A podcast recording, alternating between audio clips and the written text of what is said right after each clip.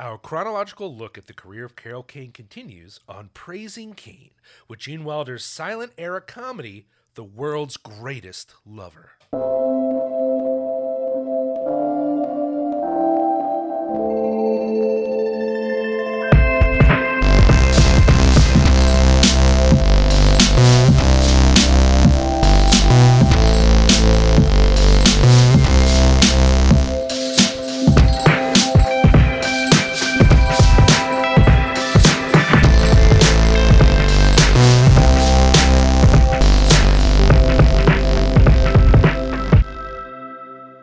Praising Kane. I'm your esteemed host and guide, Liam O'Donnell, and with me is my frenemy, Doug Tilley. Doug, how's life right now? As if I care. Well, I would hope that you would care, Liam. Oh, I but do, it- actually. life is in transition at the moment, is what uh, that's how I would describe it. okay. I mean, it's that time of the year. Yeah. uh, we're we're hitting the the early days of fall, just about end of summer, uh, beginning of fall, and uh, with the the state of the world, not a good state. I must uh, reinforce again and Yeah, again very every time true, we record. very true. Um, but it, life is. I wouldn't say it's returning to normal because I don't know if there is a, a normal. Wh- whatever the new normal is going to be, we're kind of transitioning towards it. So uh, I'm trying to stay positive. It's very very difficult, um, but uh, but uh, things are not uh, overwhelmingly, crushingly terrible for me personally at the moment. You know what, Doug? When the vaccine first came out, uh, I was pretty excited that maybe things would start to transition back to normality. And then um, across the country, they started announcing shows. And at first, there was like no shows announced in Chicago. So the first show that got announced in Chicago for September, I excitedly bought a ticket, even though there weren't even that many bands on the show I wanted to see.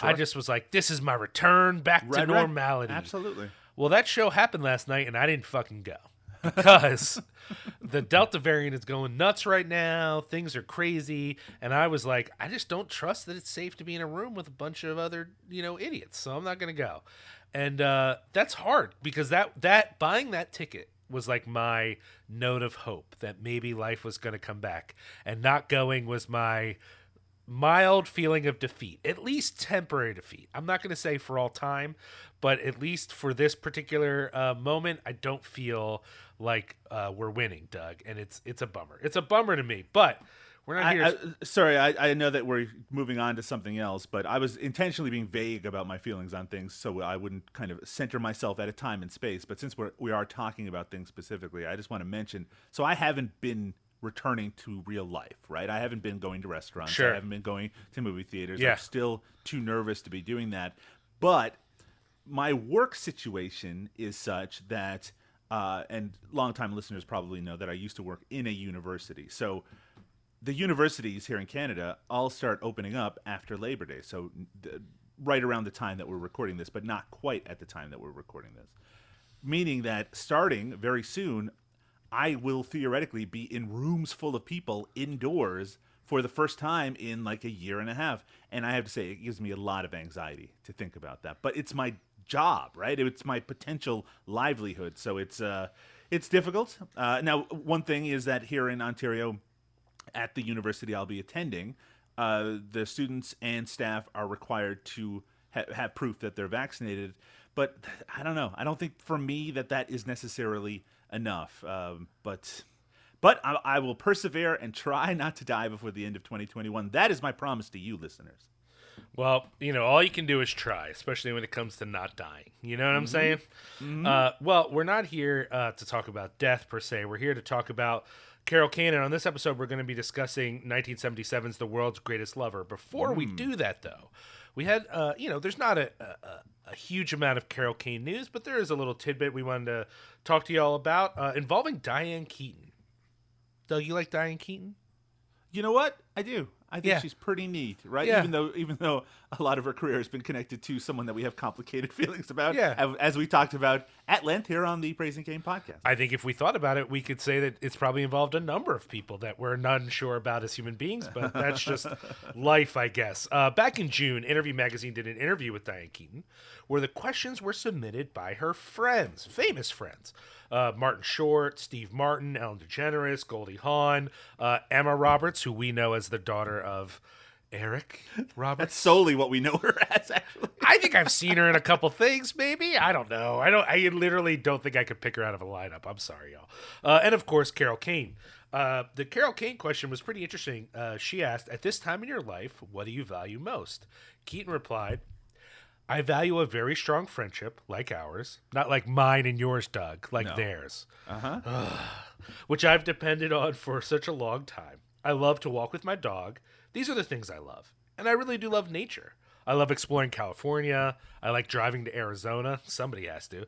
I really enjoy seeing. I guess my favorite thing, yeah, the seeing line is weird. We're just gonna. She keep just going. enjoys saying, "Hey, you know what? I sometimes have. Uh, this is that completely off topic. I sometimes have nightmares about going blind, and I'm Yeah. sorry if we have any blind or or sight impaired listeners, but to me, it's something I'm I have a really great fear about. So her saying that I really enjoy seeing, it speaks specifically to me because I also enjoy seeing. I mean, she literally says, y'all. Let me finish the quote here. I really enjoy seeing. I guess my favorite thing in life is the fact that I can see. It's just so unbelievable. And to be fair, I don't know that I completely disagree with her, but I do think like if I was vision impaired, I might be a little like, oh, thanks, Diane. You know, like I don't know. Uh, but still, you know, I, I get it. Like I think for us specifically, me and you both interact with film, which is a primarily visual media. It's not exclusively. I think you know, uh, obviously, uh, people enjoy uh, listening to films as well. Sure. but but uh, but losing my sight, yeah. I mean, uh, but then again, I could go either direction, right? I'm also obsessed with music, and so losing my hearing is something that. Well, know- okay, all right. So if you had between uh, all the five senses, sure. if you had to lose one, which would it be? I really put you on the spot here. No, I it, it, and it's a fair question. Well, how Um, about this? I, I'll, I'll switch it around a little bit to make it a little easier. What's the one that you're most concerned about losing? And I think it really I- comes down to probably hearing and sight, right? I think it would be it would probably be sight more than hearing because here's Yeah. the thing: like I don't want to lose taste or smell per se, but I don't think they would, you know, kill me. And touch is, is unlikely. It's hard for me to imagine, and probably would just result in all kinds of horrible injuries because you wouldn't realize that you Sure, were sure. hurting yourself. But uh, but really, you know, the thing that we're thinking about is sight and hearing. And for me, I think it would be sight, which is you know maybe unfair, uh, but it just seems like that's the one that would be the most difficult for me. I will say if you do did lose hearing though, you would have to learn a new language and in the past I've shown a uh, not a good proficiency for new languages, you know? Like I've tried to learn um, Spanish, Latin, uh uh what else? Greek and uh, all those were failures. So I don't know how I would do with American Sign Language, uh, but hopefully it, I could pick it up. You know, I don't, I don't know.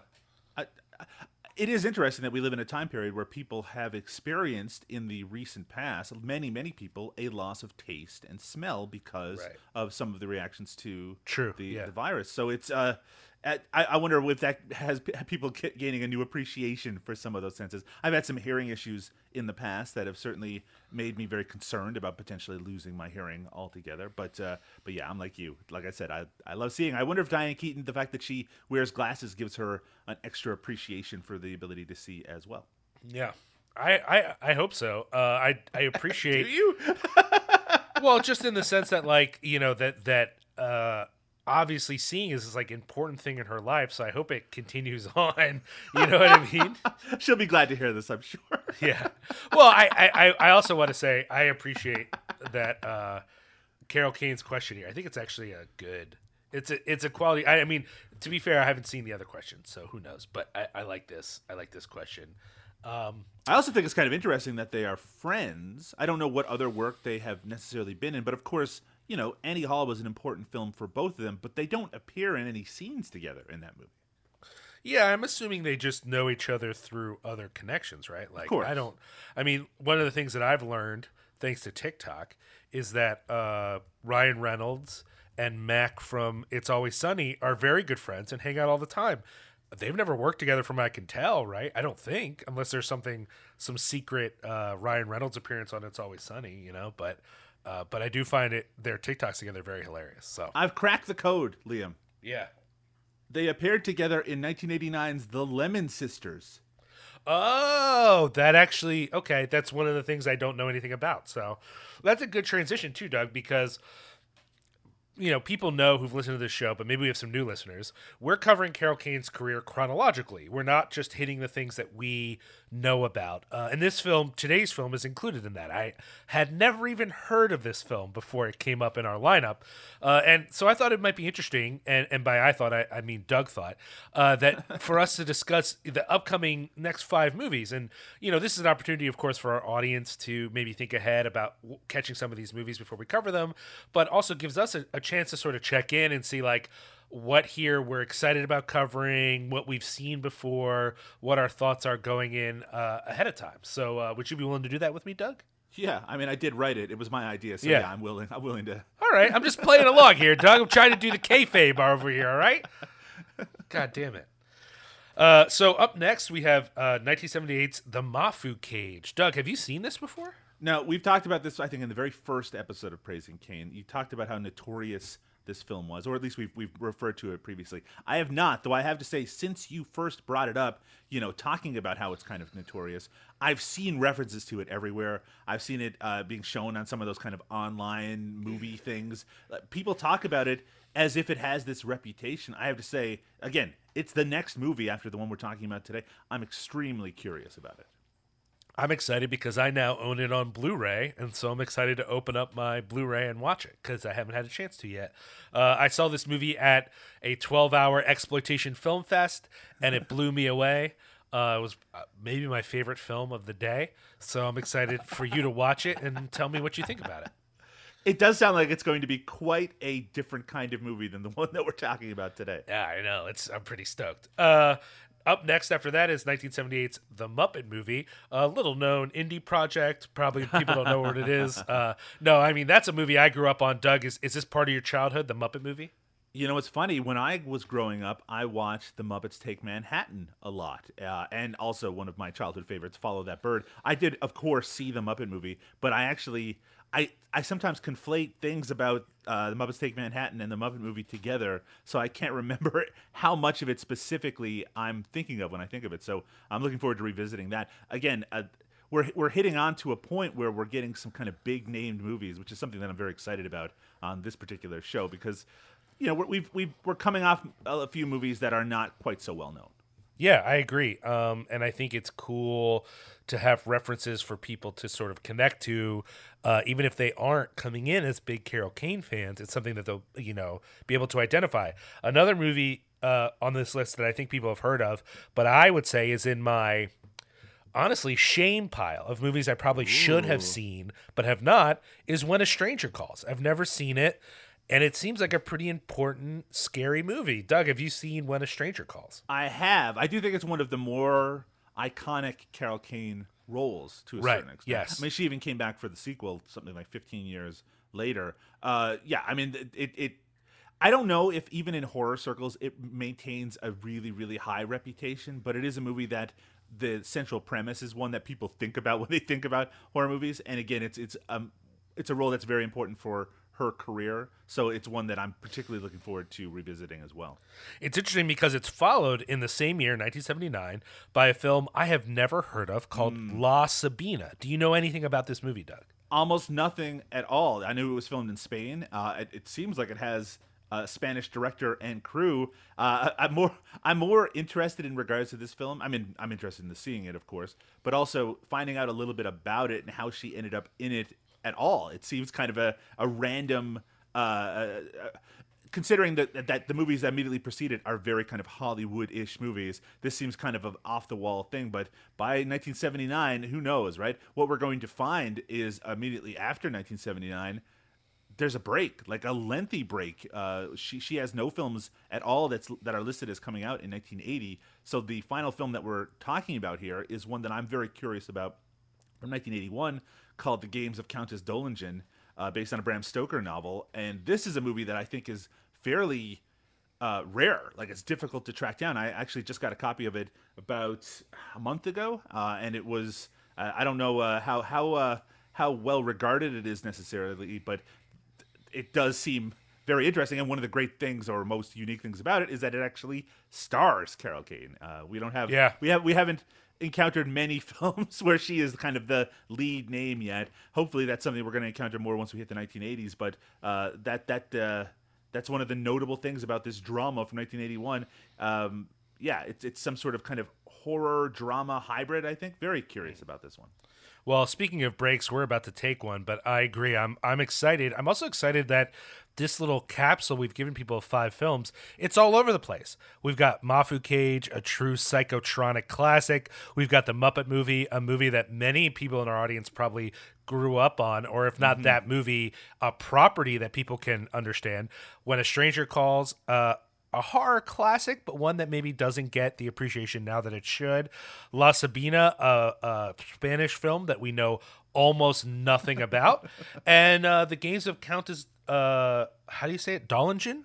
I said Um, Dollingen. Yeah, which again is not something I've ever heard of, but is like related to Bram Stoker, uh, an author that is very well known, but maybe is only well known for one work, really. So I don't know. I, I I'm interested because of the variety, which is part of the reason we even decided to do this podcast in the first place. That her career encapsulates so many kinds of films at so many moments in time.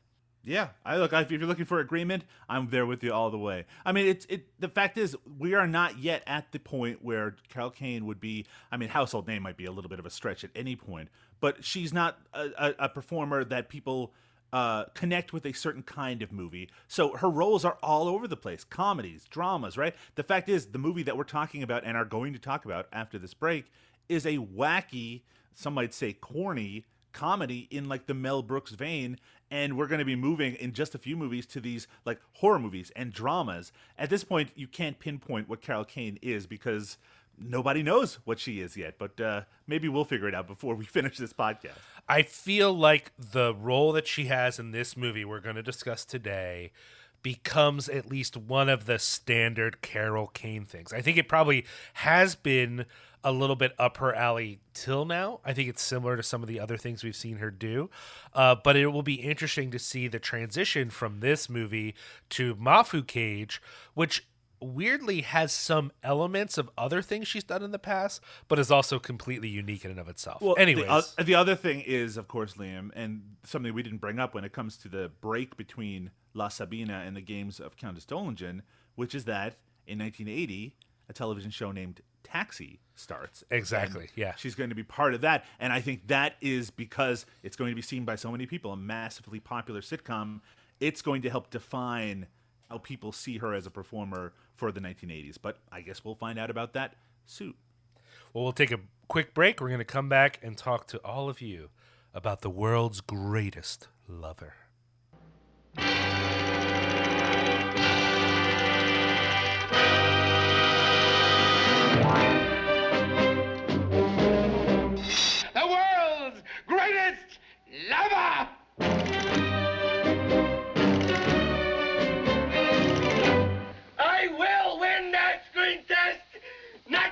I'm the best actor in the world, not because I'm the sexiest man in the world, not because I'm the most handsome man in the world, but because I am unique.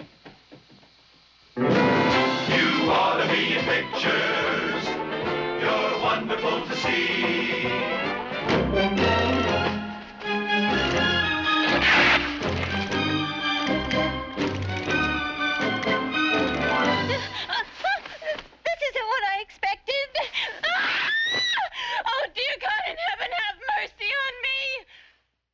Neurotic baker travels to Hollywood to attend a talent search for an actor to rival the great Valentino. Although not an actor, through blind luck he succeeds to a certain degree. It's 1977's The World's Greatest Lover, starring, written, directed by Gene Wilder. You know who he is. Come on, Gene Wilder. He's the man. He also directed The Adventures of Sherlock Holmes' Smarter Brother, The Woman in Red, Haunted Honeymoon. He obviously wrote uh, all these directorial efforts as well. He also wrote Young Frankenstein, a movie I love, See No Evil, Hear No Evil with uh, Richard Pryor, and uh, two TV movies in the late 90s. Um, the film uh, is one of I guess a few movies that came out about uh, Valentino that year. Uh, as we said, stars Gene Wilder, also Carol Kane as Annie Hickman, Dom DeLuise uh, as uh, Adolf Zitz, Fritz Feld as uh, Tommaso Abalone, and Ronny Graham as the director. Uh, and notably, Danny DeVito, a very young Danny DeVito, as assistant director. Uh, the film was freely adapted from Federico Fellini's The White Sheik from 1952. Uh, the film carries a credit to Federico Fellini uh, for encouragement at the right time. That comes uh, right at the end. Is that correct, Doug? Was that? Was Yeah, that- well, you shouldn't have to ask me whether it's correct. You've seen the movie as well. right, but I forgot if it was at the beginning or the end. yeah, it's at the very last thing you see is this kind of thanks for encouragement, which is kind of strange considering that that you know it is adapted from one of Fellini's films. Thanks for the encouragement of letting you remake one of my movies. It was strange, right? Like, I, so I had I didn't know about this before watching the film. When that note came up, would you were, did you know that that was happening, or were you as surprised as I was? I've never seen The White Sheik, so and and it's not a direct adaptation, but it does have certain elements like the idea of the wife character kind of running off to to be with this person that she idolizes. I mean, it, there is similar plot points here. It's more like kind of a comedic spin on the same idea. Uh, as we've already noted when we covered Valentino, this is uh, uh, the second Valentino related movie that Carol Kane has been in. Um, critics at the time didn't really like this movie. They compared it to uh, Wilder's earlier works with Mel Brooks, and uh, were, were unimpressed by it. Um, Doug, I want to know what you thought of the world's greatest lover. It's a really strange movie. Liam. Is it, really- Doug? Is it strange? It is strange, and you can see why people would would compare it to Gene Wilder's work with Mel Brooks. This was the the period where Mel Brooks was kind of firing on all cylinders. Yeah. it would have been right after the release of Silent Movie, which is a movie I have a lot of time for, uh, which has a lot of the same cast as this movie, and there are a lot of recognizable faces in this cast generally from the works of Mel Brooks and the work that Gene Wilder has worked specifically with Mel Brooks to do. So it invites that comparison. And I will say, Liam, there are parts of this movie that I do find amusing and fun and funny.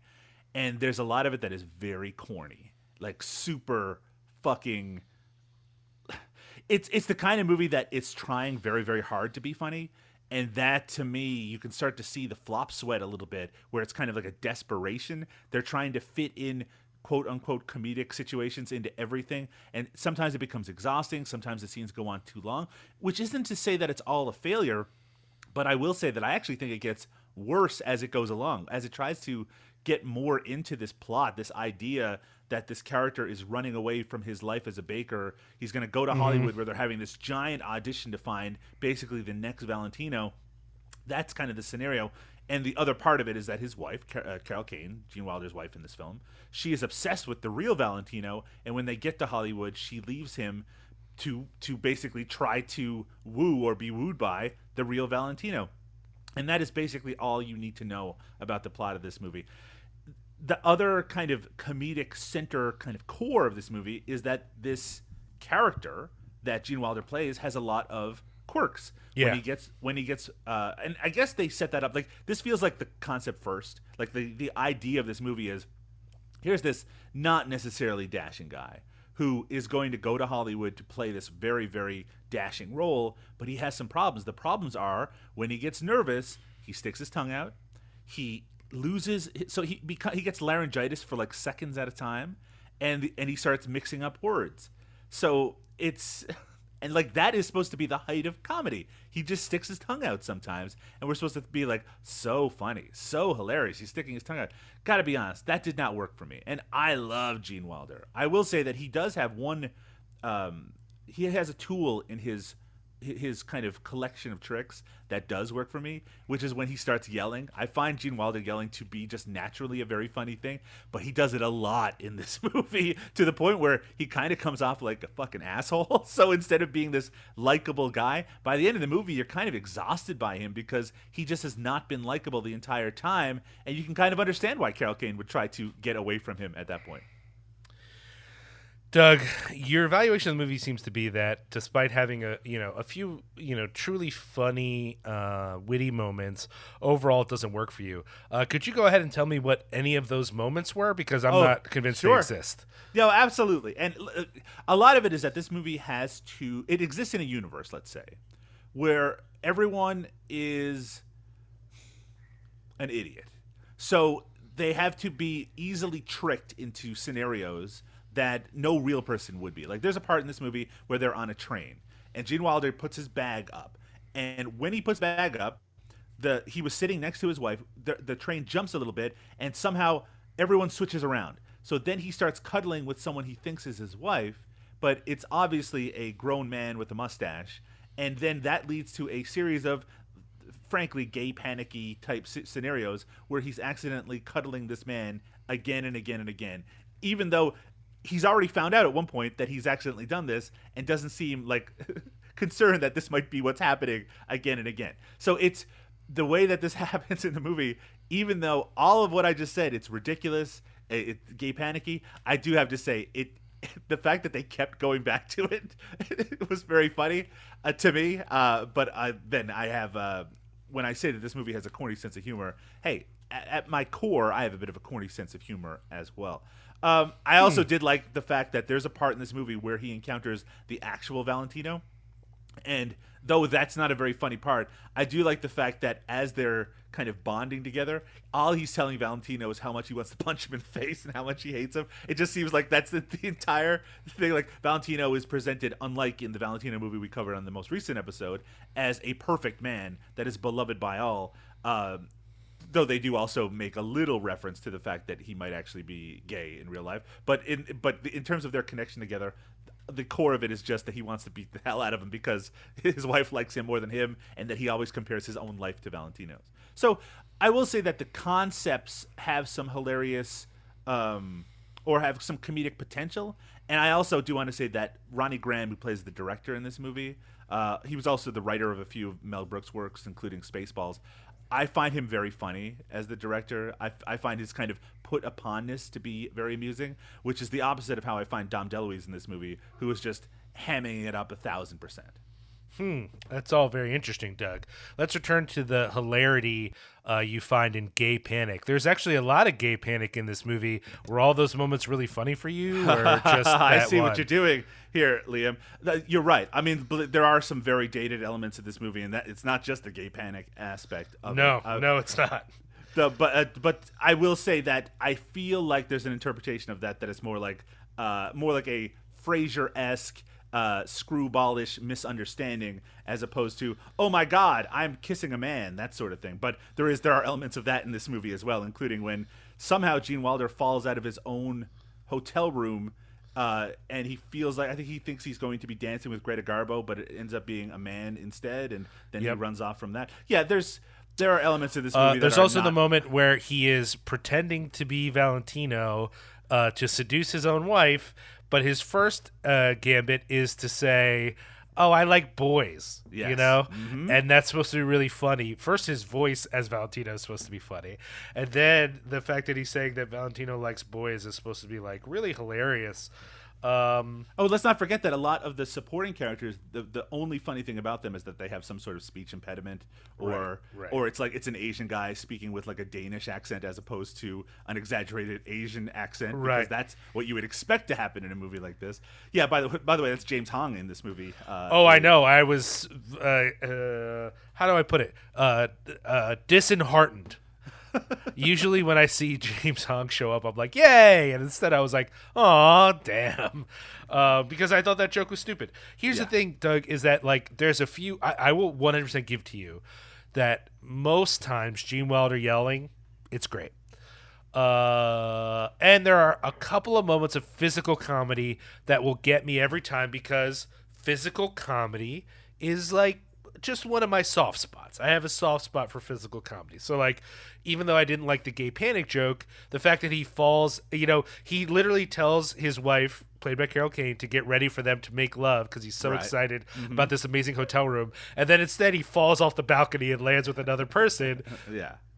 gold gold and that's that particular gay panic joke really bummed me out because i thought the slapstick leading to it was great. Or when when uh, they have a sunken living room, and at, at a certain point, Carol Kane uh, leaves the water running, but also stuffs up the bathtub by mistake, and so then water fills up the sunken living room, and him and his uncle swim to each other. I thought that was pretty funny in and of itself, but those are just a couple of moments here and there. Most of the movie, I don't know why the movie exists because if it's not funny to me, and, and I kind of want to get your take on this, if, if the movie isn't working comedically, I don't feel like there's a lot else to the movie to care about. You know what I mean? Like, I don't know that the characters or the drama of the film are compelling if all the jokes are landing, say, like a a hunk of lead. What what do you think about that? I mean, it, it's something that we've we kind of struggled with when it came to our discussion of Valentino, which is that neither of us have a lot of direct interest in this era of Hollywood. Which it seemed like at this in the late seventies, there were lots of movies that were specifically about Right. this era Yes, of Hollywood, yes. and and as we've already mentioned, specifically about Valentino in this aspect of Hollywood, and we're not that interested in him either. This is a movie just like Valentino was, just like I imagined the made-for-TV adaptation of or or uh,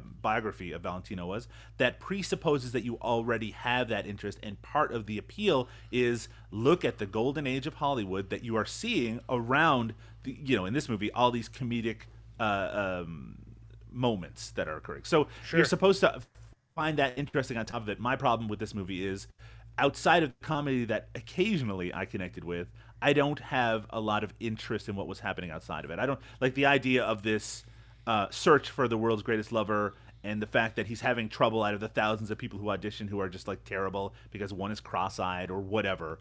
Um, like it's not enough for me to be engaged with material. And of course, the only thing that then that you have left to hang on is the relationship between Gene Wilder and Carol Kane. And even though I like both of those performers a lot, it's it, it'd be hard to say that they have much kind of um, there's. I, I I was I'm having trouble staying away from the word chemistry. They don't really have a lot of chemistry. They have comedic chemistry, but I wouldn't say that they have a the kind of chemistry where you're like, I can't wait to see these two characters reunite at the end. well, I think the issue with that is that if the movie's hilarious, maybe it doesn't matter that they don't have of chemistry. course, absolutely. And in fact, th- that's the thing about the movie that the movies that this is most uh, often compared to. The works of Mel Brooks, the plots of them are not necessarily what keep people coming back to it. When you watch Blazing Saddles, the the fact that that movie turns into this farce at the end where they're leaving the set of the western and they're right, it doesn't even matter really what the plot is, even though the jokes all hang on kind of the central idea. But in terms of how these characters are ending up, you don't really care who kills each other. You know, it doesn't matter who ends up with each other because it's just a way to hang those jokes on. And when the jokes are good, that's great. When they're bad, then you end up with Robin Hood Men in Tights. Oh God, yeah, Doug. I gotta ask, what is you, you've you've hinted at this, but I want to ask you more directly. What is your history with Gene Wilder? Are you a Gene Wilder fan? Do you usually like Gene Wilder movies? Have you seen these other movies he's directed, and do you like them? Talk to me a little bit about you and Gene Wilder. I love Gene Wilder, but Gene Wilder is a kind of performer that people have a lot of warm feelings about because when they think of him, they only think of his best roles, right? They think of his work with Richard Pryor. They think of his work with Mel Brooks.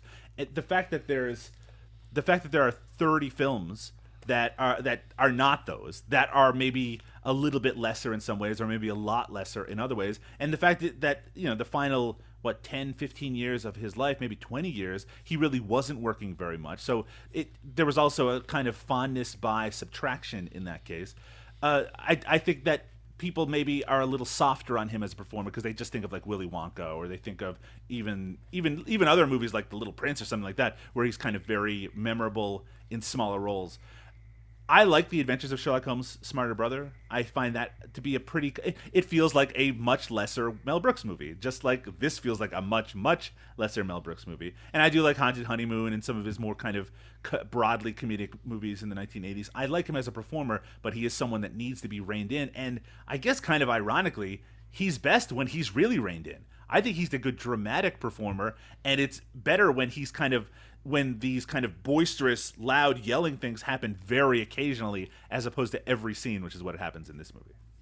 Yeah, I, my worry here was I'm probably one of those people who only remembers his strongest performances. And I would argue some of the ones that I most know are not great. Like, I, I'm not convinced that a lot of his movies with Richard Pryor are very good.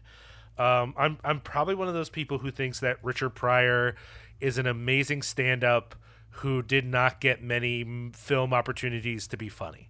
That's I, I don't know that that's a hard opinion, but it's certainly a soft opinion I have that it probably needs a little more research. But when I think about Richard Pryor on film, very rarely am I thinking about someone as funny as Richard Pryor doing stand-up. You know what I- Absolutely, you know it's a I great comparison because yeah, they're they're both kind of everyone like the common knowledge is these are two very funny people. Richard Pryor and Gene Wilder are very funny, though they're funny in different ways. And certainly Richard Pryor's stand up is is that's such a kind of um, potent, direct Yes. vision of what his Yes. humor is. You know what he can be at his best because that stand up exists to watch. And then when you see a watered down version of it, you're like, well, that's not what I love about this guy. Well, what are they doing? How come they can't use him correctly?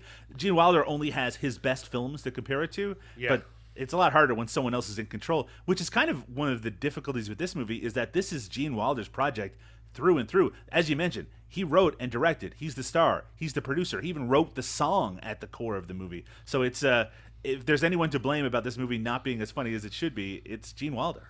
I, I guess I, I'm still glad to hear you though, because my worry was that maybe what I didn't like was Gene Wilder. You know, does that make sense? Like my Yeah. my- I, I didn't want it to be like, oh, this movie doesn't work for me because I just don't like Gene Wilder. Because I'm not sure that that's true that I don't like him, but I can think of so many movies he's in that I don't think are great. Even though I can think of other movies he's in that I love. So, and anyways, I, I don't want to s- spend too much time on that, but I but I do feel like for me as a viewer, um, this this wasn't um as tedious as I think I'm inclined to make it sound because I don't think it was very funny. And so a, a comedy that's not very funny sounds really tedious. And it, and it wasn't. You know, it moved along. It had it had some dynamic tension. There were occasionally parts I found funny, but the vast majority of this movie wasn't funny for me and I it was that that in and of itself was a bummer. Um, let's talk about the performances. You've mentioned a few of them. I want to say this, and this is saying a lot for me because I'll come out of the the the shadows and admit I don't like Dom DeLuise. Uh, Yeah, uh, historically, I, I believe I believe at the end of the, our most recent episode of Did I say that already? That you even said it's like I'm dreading this because I dislike Dom DeLuise. and this is probably in the top of his bad performances that I can think of. Like this is him just doing whatever he wants. It's not funny. The the scenes are way longer than they need to be. He isn't even that important for the plot of the film. He's supposed to be this like comedic core and it's not funny for a second. Um, talk to me about some of the other performances. How did you feel about the folks in this movie? And let's we'll talk about Carol Kane at the end, but the performances besides Carol Kane. just going back to Dom DeLuise for a second, doesn't he just seem like the kind of guy that is great to have around in real life, right? Because Sure, he's yeah. like he, he's he's funny in a way that it's great. If you were out drinking, he's the guy who can make the funny faces, do all the funny voices, and he's just the, like he's always in a good mood, and he's all these. bo- He would be a great person to hang out with, and he probably probably was a really good laugh in real life, and that makes everyone around him think, oh, he'll be this funny in a movie when he does the same thing. But when you see him in the movies, it's just it's so desperate. Everything about him is just like uh, the most. Uh, everything feels obvious about him. So yeah, I was not a fan of his performance in in this film. The supporting performers. I like the ones that are playing it straight for the most part, right? The- The, stuff, yeah. the stuff that, that doesn't feel as as kind of obvious, and that's what makes these movies or should make these movies work. Where where the Gene Wilder and Carol Kane characters are a little more exaggerated compared to everyone else, or like that they're reacting to them. Um, but in terms of ones that that really stand out to me, it, it, the director performance was one that I I mentioned that I enjoyed, uh, but mostly that is because he is you know he is a character that is in control in the in the uh, scenes where he has to direct these movies, but the the people that he is he is, is tasked with directing are ridiculous. Specifically, the Gene Wilder character, and uh, then he has to go to the the the the owner of the studio, played by Dom DeLuise, and kind of justify what's happened to him. Uh, we do see David Huddleston, who people probably best know now from The Big Lebowski. Um, and I always think of him from Blazing Saddles. He plays the owner of the bakery that we see briefly at near the beginning of the movie. It was good to see him. He has almost nothing to do in this movie, uh, and of course Danny DeVito, who has z- almost literally nothing to do in the movie. is basically a cameo, except not even a cameo because no one would have even known who he was at the time. There are probably a few familiar faces uh, from the works of um, of Mel Brooks and kind of around that throughout the movie. But in terms of supporting performances that stand out, there aren't really that many. I mean, really, we're talking about like the actor who plays Abalone. He has this kind of back and forth about his last name that frankly it's supposed to be like an Abbott and Costello routine, but it doesn't work, right? It, it's like it's not funny, so it just keeps going and going. We're just saying, I'm a abalone, abalone, you're a baloney, I'm a baloney, and, and it's just it's fucking awful. And there's a few sequences like that that are played up to be like these works of really clever wordplay that are not, and that I have to say is a are, is very frustrating for me as a viewer, particularly as someone who enjoys that kind of comedy, that kind of wordplay comedy. When it's done badly, it just it feels instead of being funny, it actually feels depressing. There's a few of those moments, Doug, where it feels like they think if after one of those moments happen, Gene Wilder stares at the camera long enough, then that will make it funny. and uh, uh, funny enough, that doesn't work. It doesn't work at all. It's really weird. Uh, yeah, I, I I will say that the performance I would I have the most trouble evaluating is Gene Wilder's performance because I feel like the script is so not funny that uh, then I'm like, well, I don't know that he's doing anything wrong. In fact, this might be just Gene Wilder doing his thing. It's just what he's written for himself to do is bad. You does that make sense? Like I, I don't know that I can separate his direction, his script, and himself enough to understand what he's doing in the movie. Um, I mean, he's in a very difficult situation. Yes, very he- much. uh, that he's put himself into, but it's still very difficult, right? He's he has to carry the movie. Everyone knows that this is Gene Wilder's movie. We love Carol Kane, but the fact that she has so much screen time in this is, is very unusual for this period of her career. So we have Gene Wilder at the core of this movie. He wrote it, he directed it, he you know ha- needs to carry it in every way, and I think his interpretation of the best way to do that is to to do as much as possible. And by doing so much, he comes off as overbearing and and like I said, silly because this is very silly, uh, very very silly movie.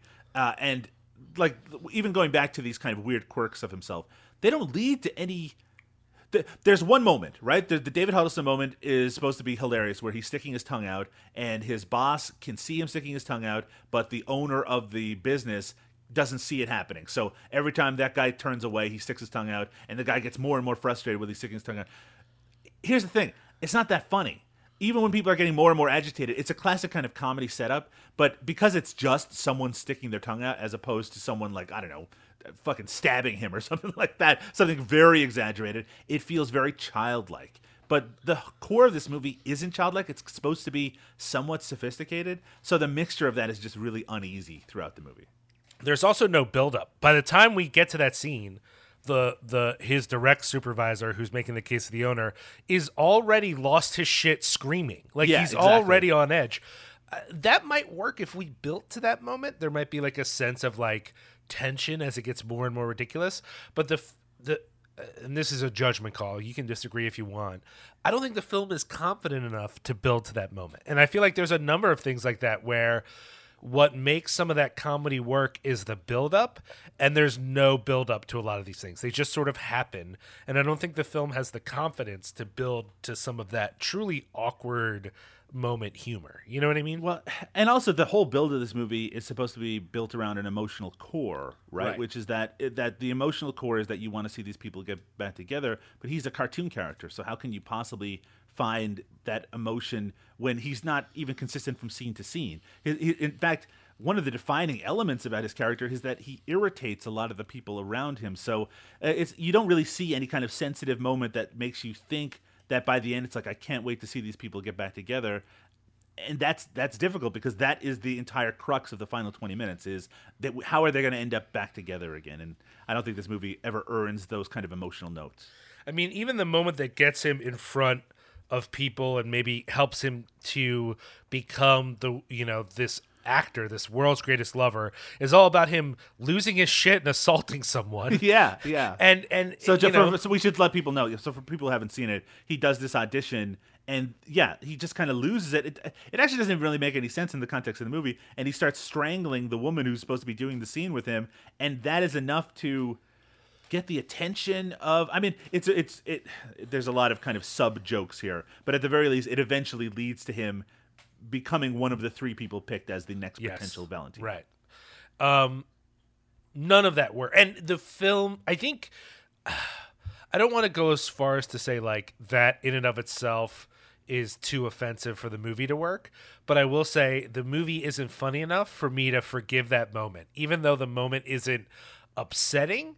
It's just like cool. So this is just another inappropriate source of uh, of humor that you haven't been funny enough to justify. You know, like it, this is how I feel about all the jokes.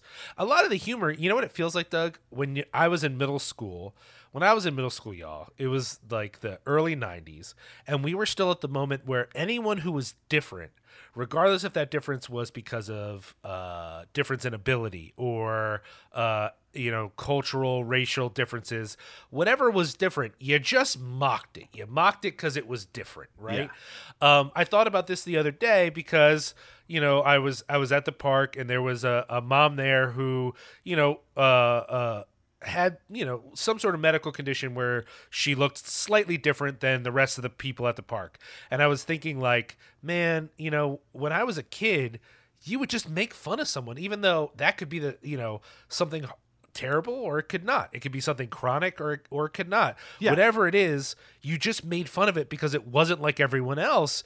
And i realized thinking about that oh that's how a lot of the humor is in this fucking movie is that it's just like this guy looks funny this guy talks different this guy of course some of those differences are fucked you know dom deluise he he assaults all of his employees when they disagree with him you know like that's his weird difference but none of those things are like the humor doesn't go past the fact that it's different. You know what I mean? Like it's just like, hey, this guy talks funny, and that's the whole joke. And and there's just something about that that it it it, it doesn't offend me, but I just was like, I don't know why I'm supposed to think any of this is funny. I mean, it's it, it is kind of an interesting conundrum at the core of a lot of movies, uh, a lot of comedic movies, which is that it's a, these movies want you to have a lot of empathy for the main characters, but the movie has no empathy for anyone else in the movie. Right, Right. yes, It's yeah. unable to un- be un- understand why someone might be like this. Now, if someone's just a raging asshole, that can be funny to see them get their comeuppance. Yes. But in this case, there are people who are treated badly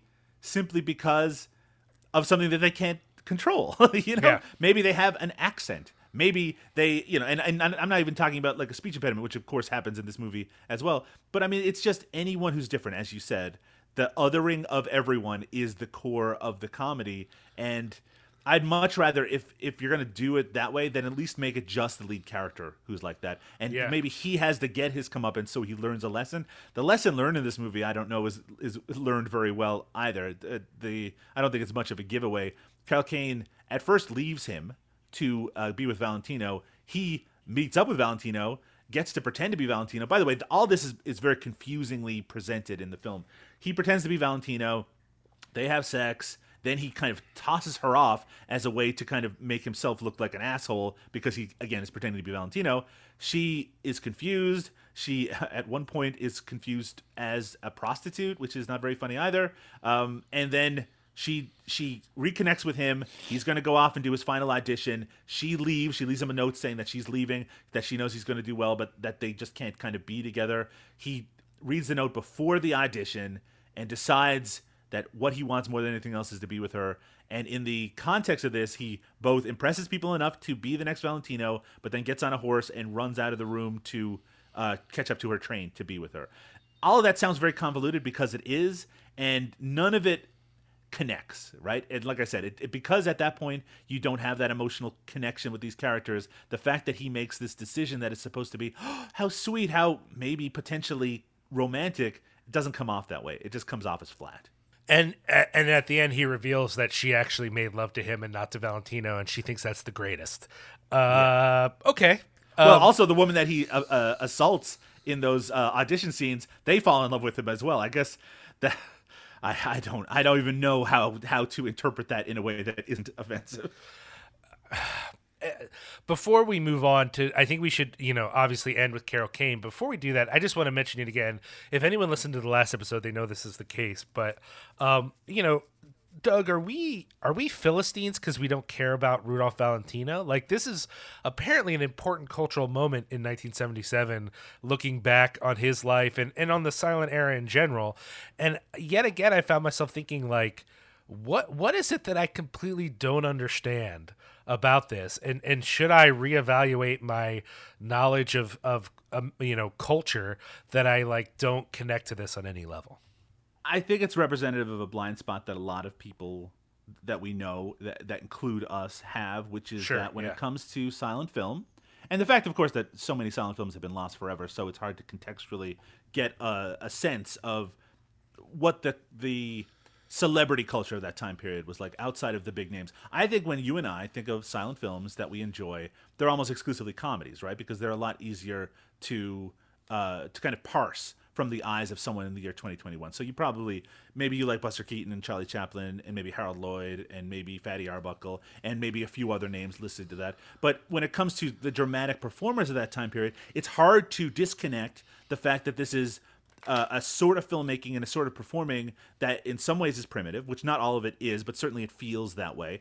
And also the fact that they are b- broadly performing in a way that is so different than the kind of performances that we see. That you might know a Lillian Gish or you might know a Greta Garbo or something like that, people of that time period. But when it comes to some of the other performers that captured people's imaginations, we might not have that familiarity with them. And you have to remember, of course, that in 1975 to 77, there were many people alive who experienced this in real time, right? That there were a lot of people still alive Yes. at the Yeah. height of Valentino, and they are aging, right? And they're telling their families like there was no one bigger than this man. He was the sexiest person, right? People were like like falling all over themselves. We are at this point, you know, uh, 45 years removed from that. So it, it it's I just think that culture has moved on from it um, as much as our knowledge is limited. That said, neither you nor myself have gone back and watched a lot of Valentino. Just doesn't hold a lot of interest to me. I mean, everything about it, it, it feels uh, very much of its time period, even down to the fact that it's a, an Italian playing a different nationality in these roles. I mean, it just feel not that that never happens anymore, but you know what I mean. It just it just feels like um, we're talking about a mania that lasted into a certain era, and all of that feels in the very distant past. Yeah. Yeah, I agree. I I'm I I think I'm at the point where I might be willing to read a book about it, but I don't know that I'm going to go back and find a bunch of these movies. Uh, well, you know, here's the thing. Despite having covered it twice now, this is actually not a podcast about Rudolph Valentino or silent films. It's a podcast about Carol Kane. How did you feel about Carol Kane's performance in The World's Greatest Lover? It's nice to watch a movie that has a lot of Carol Kane in it, and she is one of the stars of this film, and, and is credited on the on the poster, and you know that's a nice thing. Unfortunately, her role is meant to be a supporting comedic role, so she doesn't get to be as funny as she should be. You know what I mean? She always has to be I funny, agree. you know, as put at odds with her husband in the film, who is again so broad and playing, you know, doing the funny voices and doing the the, the laryngitis and doing the tongue. She doesn't have those quirks, which is good, but it also means that for the most part, she is giving a semi-dramatic performance in a comedy while still being a cartoon character. And those elements really don't work together very well unfortunately. I think she's still fine. And i think that she uh, is obviously a kind of a superior actor you know what i mean where she's she's like a just a better performer than most of the people that are in this film but everything is meant to be at odds with the gene wilder character so she doesn't get a lot of kind of showy moments i will say that even though that that bit I didn't enjoy it very much where she gets mistaken for a prostitute. At least she gets to do something in that scene where she gets to be I agree. the center of attention in it and gets to, you know, do a little bit of that that wordplay and conversation and even gets to do some of that physical comedy that you mentioned earlier. Uh, I don't think it's a good showcase role for her, even if it does kind of reinforce this is a performer that deserves better. Yeah, I have to agree. I think she, you know, she's good at what she's asked to do. Um, but we've already just in the short span of this podcast seen better performances, and I don't think that's because she doesn't show up. I just think, like you said, she's she's in an uh, an unenviable role as having to be the supportive comedic performance here, and she's not really given any real moments to be funny. Uh, and I and we know, granted, we have the the gift of history that she can be very funny. She could be hilarious, actually. Uh, and and maybe if she had had more moments to be hilarious, this would be a better movie. I don't know. Uh, but that being said, you know she's good in it, and and I think she certainly her role is really there to support Gene Wilder. This is his movie. This is his chance to shine out. Uh, and I don't know that he does that, but I think she does what she's supposed to do in giving him the opportunities to do that, in being almost like his, you know, quote unquote straight man, if you know what I mean. So, you know, it's it's not a movie that I would necessarily say our Carol Kane obsessed fan base should go out and find if they haven't seen it. But I don't think she's bad in it if you do want to give it a chance. I think it kind of it's a formative performance to a certain extent, simply because Right, it's yes. such a visible performance. And she again, there's she's a, a, a big part of this movie. But when people watch The World's Greatest Lover, they think of it as a Gene Wilder film first and foremost because he is the star of it. And honestly, it's his failure that makes this movie uh, not a success. Any any failing of this movie is not on her. And that's kind of you know for the for better or for worse. When we come away from this i think we have kind of more negative feelings about gene wilder because it's like what he is what as at the core of what we don't like about this movie but we have no negative feelings about carol kane who is just trying her best with material that's not that great. Yeah, I agree. Well, that was uh, 1977's uh, The World's Greatest Lover. On the next episode of Praising Kane, we're going to be talking about 1978's The Mafu Cage, directed by Karen Arthur.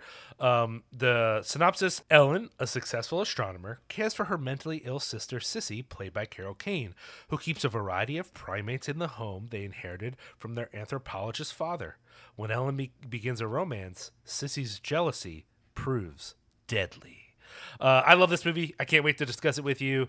Uh, I think it's going to be a really interesting conversation. i So mean that description sounds bonkers i have to say Oh man, you, I, I, I can say without feeling like I'm overhyping it that you have no idea actually. so uh, I can't wait to for us to discuss it. I hope people will join us back here for the next episode of Praising Kane, a part of Cinema Smorgasbord. Doug, if you want to know more about this podcast, the family of podcasts that we're a part of, the Greater Cinepunks Network, what should they do? Where should they go?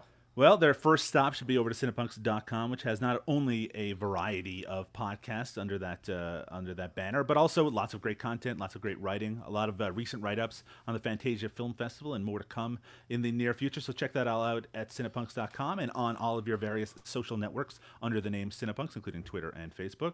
Uh, if you want to find all of our most recent episodes of Praising Kane, they can all be found over at cinemasmorgasbord.com, including all of our podcasts under the Cinema Smorgasbord title, including podcasts devoted to such diverse topics as Jackie Chan, as Alejandro Jodorowsky, as well. Go over there and check it out. And if you have any suggestions in regards to podcasts, maybe we might want to look at, uh, you can always leave us a uh, bit of feedback through our social media. If you can follow us on Twitter at Cinema Smorg, that's S M O R G, or just uh, contact us through the website. And if you have a uh, podcast provider of choice, perhaps you can leave us a review. We'd appreciate that both very much. You can, of course, also follow Liam and myself on Twitter, Liam at Liam Rulz, that's R U L Z, and I'm on there at Doug underscore Tilley, that's T I L L E Y. Thanks so much for listening, everyone. We really Thanks appreciate it. much. Thanks so much for listening, everyone. We really appreciate uh, your time and attention. We hope you'll tell a friend, and I hope you'll join us back here next time. Have a good evening. Good night. Ain't it kind of wonderful? Ain't it kind of fun? Ain't it kind of chilling when you know that you are thrilling him and he is filling you with all the dreams that you had ever hoped would come true. Boo, boo, boo. boo. And it kind of marvelous Oh, don't you think it's swell?